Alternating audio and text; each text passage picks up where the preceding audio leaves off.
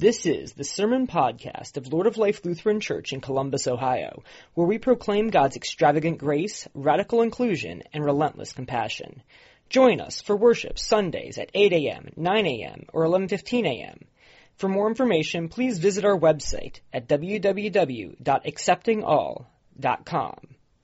These words, which we call the Holy Gospel, come from the Gospel of St. Mark, the 13th chapter.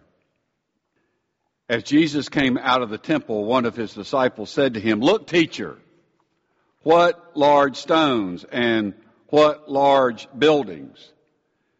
Then Jesus asked him, Do you see these great buildings? Not one stone will be left here upon another. All will be thrown down. When he was sitting on the Mount of Olives opposite the temple, Peter, James, John, and Andrew asked him privately, Tell us, when will this be? And what will be the sign that all these things are about to be accomplished? Then Jesus began to say to them, Beware that no one leads you astray. Many will come in my name and say, I am he, and they will lead many astray. When you hear of wars and rumors of wars, do not be alarmed. This must take place, but the end is still to come. For nation will rise against nation and kingdom against kingdom. There will be earthquakes in various places. There will be famines. This is but the beginning of the birth pangs. The word of the Lord. Please be seated. As the president of Trinity Lutheran Seminary, I uh, preach a lot in different congregations, and um, I always come and I bring greetings. But since Harriet and I are a member here, we're members here, uh, I don't need to do that uh, because we're all in this together. So I'm not going to tell you uh, that Trinity Lutheran Seminary is the flagship seminary of the ELCA, so I don't need to tell you that. Uh, I don't need to tell you about the fabulous faculty that we have. Uh, I certainly don't need to tell you about the wonderful staff that believes deeply in the mission to which God has called us. And I certainly don't need to tell you that God sends to Trinity the very best students and they're the most important people on our campus. So just getting that out of the way, I don't need to tell you that. Uh, but I am glad to be here as we have been members of this congregation uh, for about a year and a half. Uh, after coming uh, to Columbus in the summer of 2013. Uh, when I was a pastor for um, 25 years, um, whenever uh, we would gather youth together, young people together, uh, to begin a meeting together, uh, we always began uh, with this litany. And so we're going to do this this morning.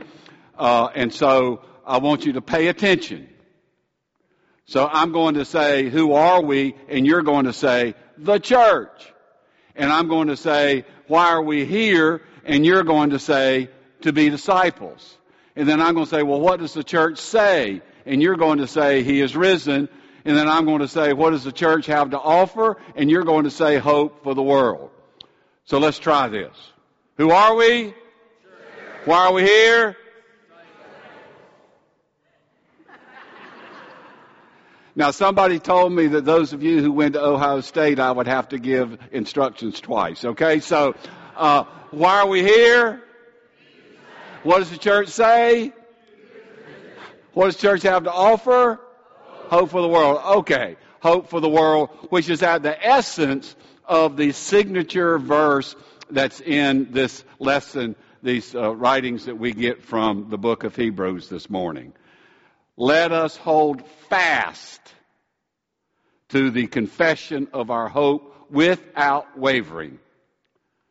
For the one who has promised is faithful. Now, you probably already know this, but every verse, every paragraph, every chapter, every book, every uh, gospel, every epistle, uh, every treatise, uh, every letter, every prophetic book in, in the scriptures, every uh, thing that looks like it's a history, every psalm, every piece of wisdom was written for a specific situation. It had a context and had an audience uh, to whom these scriptures and words were addressed. The scriptures did not come about by somebody going up on a mountain and going, hmm, and then everything gets downloaded as if these are words that have no context and no purpose. So they all have a purpose. That they serve as a mediator between what God has to say, something about God or what God has to say with a specific situation and a specific context. So this uh, is the, the, the grounding of the book of Hebrews. Because there's a specific situation several generations after the death and resurrection of Jesus. That the church is undergoing a very, very difficult time. And people are beginning to question, beginning to question God and the faithfulness of God. And you might say, for good reason. It had been generations and generations and generations and generations that they had lived under this brutal Roman occupation. And as you heard uh, Jesus speak today from Mark's 13th chapter, things got decidedly uglier. That in order to put down a revolt that uh, came up in Judea uh, by certain Jewish uh, revolters, that the Roman army comes into Judea and Jerusalem and levels the city, levels the temple. Not one stone will be left upon another. It will all be torn down. And as we get to the latter uh, part of the first century, it would be very difficult if you were identified as a follower of Jesus, a Christian, that you would be able to escape persecution. And as the, we got towards the end of the century, persecution would become much more uh, ugly, much more just detestable, uh, intentional to to shock people, kind of a first century form of terrorism that we saw this past over this weekend in Paris. That that this is what would happen, and so people began to wonder about God and God's faithfulness. And then Jesus warns about beware of people who come just telling you stuff and just making stuff up you know, that the reason for all of this might be that, that, that you have sinned so badly, your faith has been so bad that God is just getting even with you, that God's wrath is coming down on you. It, it could be that, or it could be that God has abandoned you. And so people in the church are beginning to turn on each other, beginning to have conflict with each other. People are bailing, and people are asking in, in this situation, why? Why? And we ought to get that. Certainly, the people in Paris and Western Europe, indeed all around the world, are again asking why. Why, God? Why did this happen? Why would you allow this to happen? That was the first question to me on national television in April 20th, uh, 1999, in the evening, uh, after I foolishly agreed naively agreed to go on television after I'd spent the day as a first responder to Columbine High School. And the first question to me uh, from Catherine Crier uh, was, Reverend Barger, would you please tell the American public why God allowed this to happen? I didn't know Jim Wilson at the time to call him up to explain. So uh, it was the same same question. Um, that was asked of me screamed through the internet from Marika McRae. Um, uh, when power began to be restored in certain times of the day, when internet connections could be made in Jacmel, Haiti, after this devastating earthquake in 2010. Marika McRae is the executive director of a center called Pazapa, which of uh, an organization that, that I'm chair of, uh, supports for physically and mentally challenged children in Haiti. These are throwaway children. These are children that have been told they have no value. And these are children that, that have been abandoned, thrown away, beaten, left for dead. And we have this center that, that, that cares for them and loves them. And they've had, you know, the whole, everything you can think stack against them. And then the earthquake, the building just came down. And so Marika McRae is screaming at me through the internet, Pastor Rick, Pastor Rick, could you please, please, please tell me what am I supposed to tell the children? Why did God allow this to happen to them?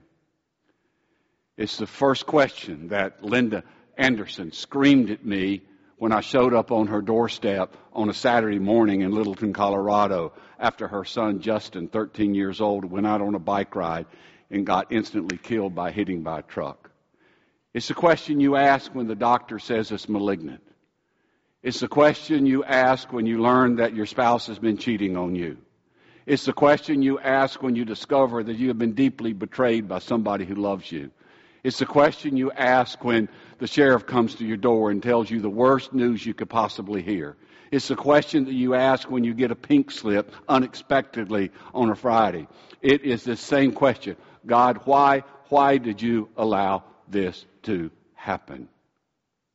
So the author of Hebrews is trying to address this situation. And as usual, uh, people in their questioning are wanting some clarity and like answers to this.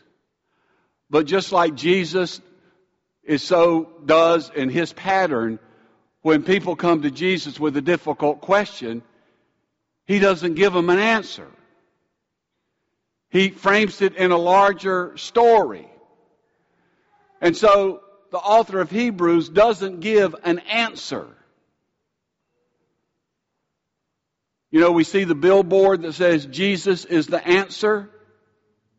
And sometimes I ask the answer to what?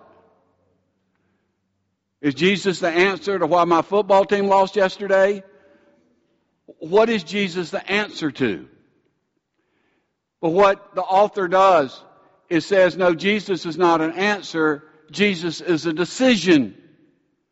Jesus tells us what it is that God is up to and how it is that God will deal with a world that is badly broken and behaves uh, in uh, exactly different from what God would wish us to behave. A world that absolutely breaks God's heart. That Jesus is the decision that God has made for the world and how God is going to deal with the world. And the way that the, the author of Hebrew makes this argument is to begin to use imagery that the people would understand out of this sacrificial system of which they were very acquainted.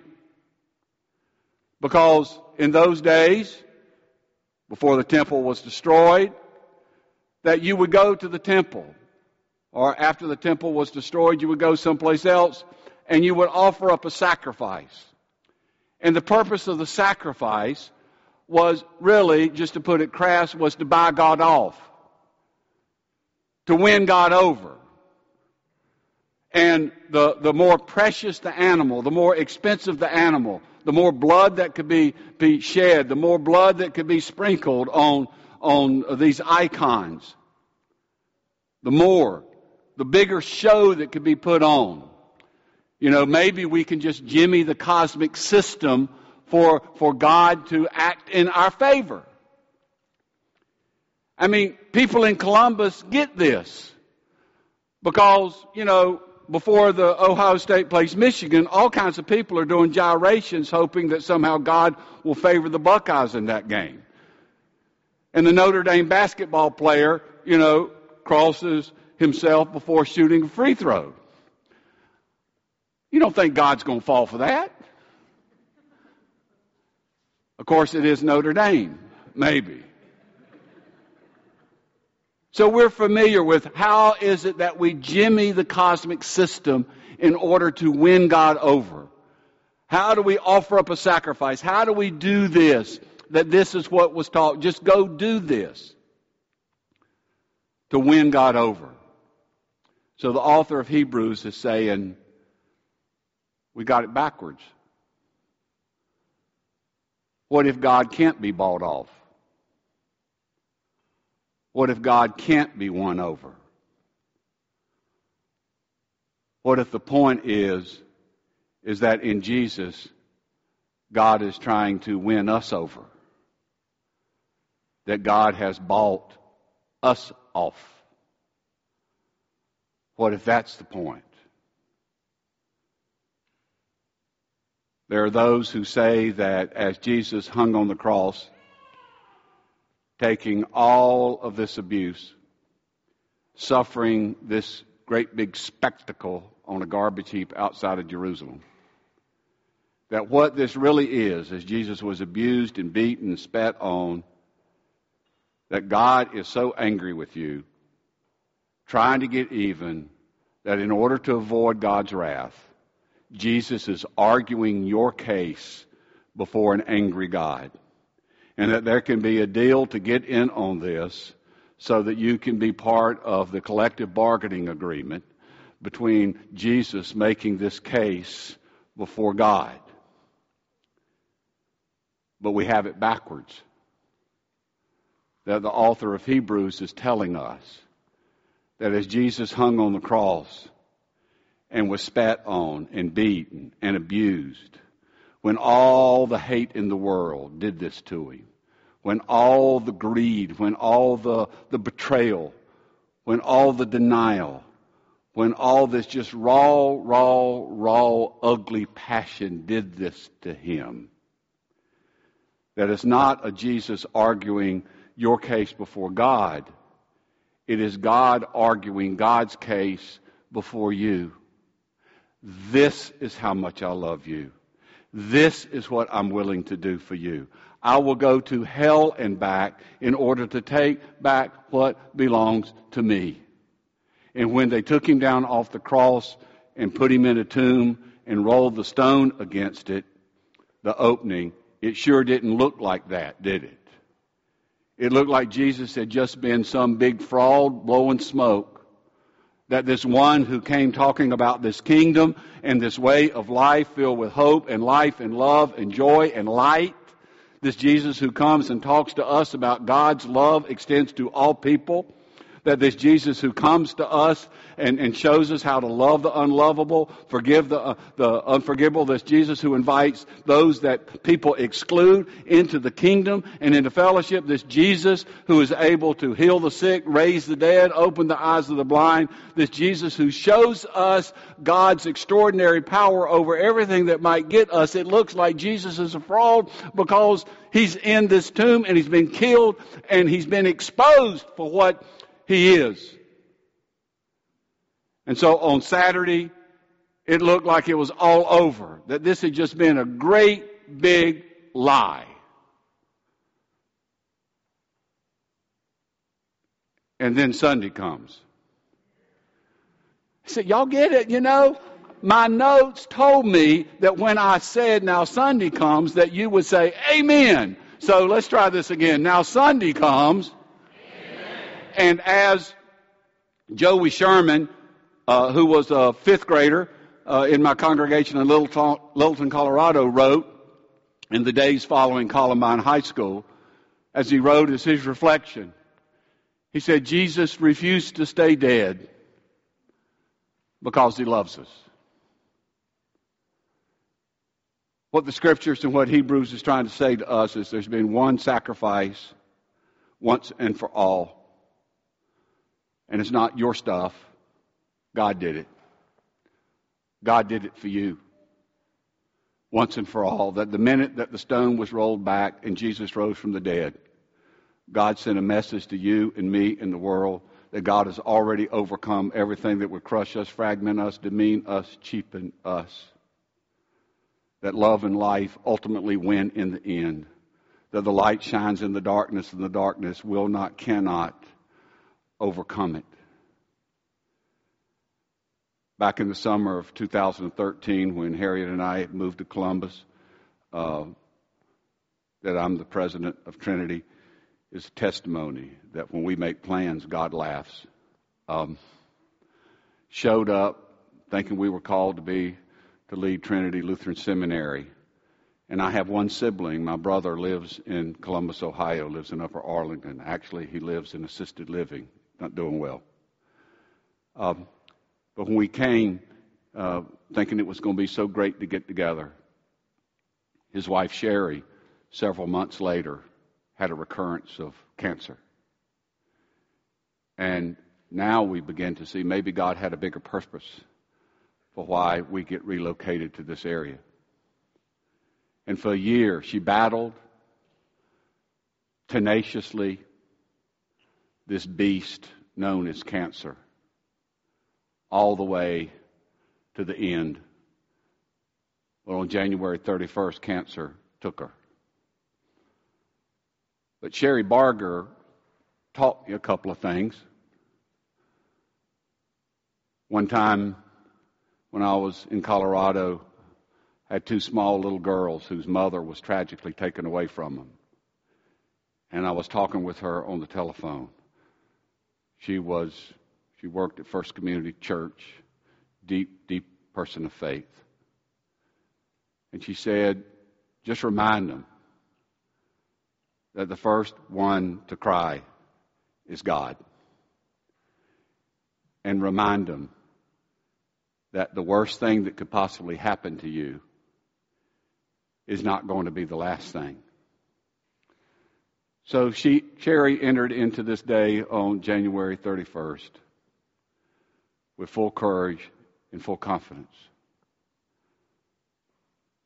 Let us hold on, cling to the confession of our hope without waver, because the one who has promised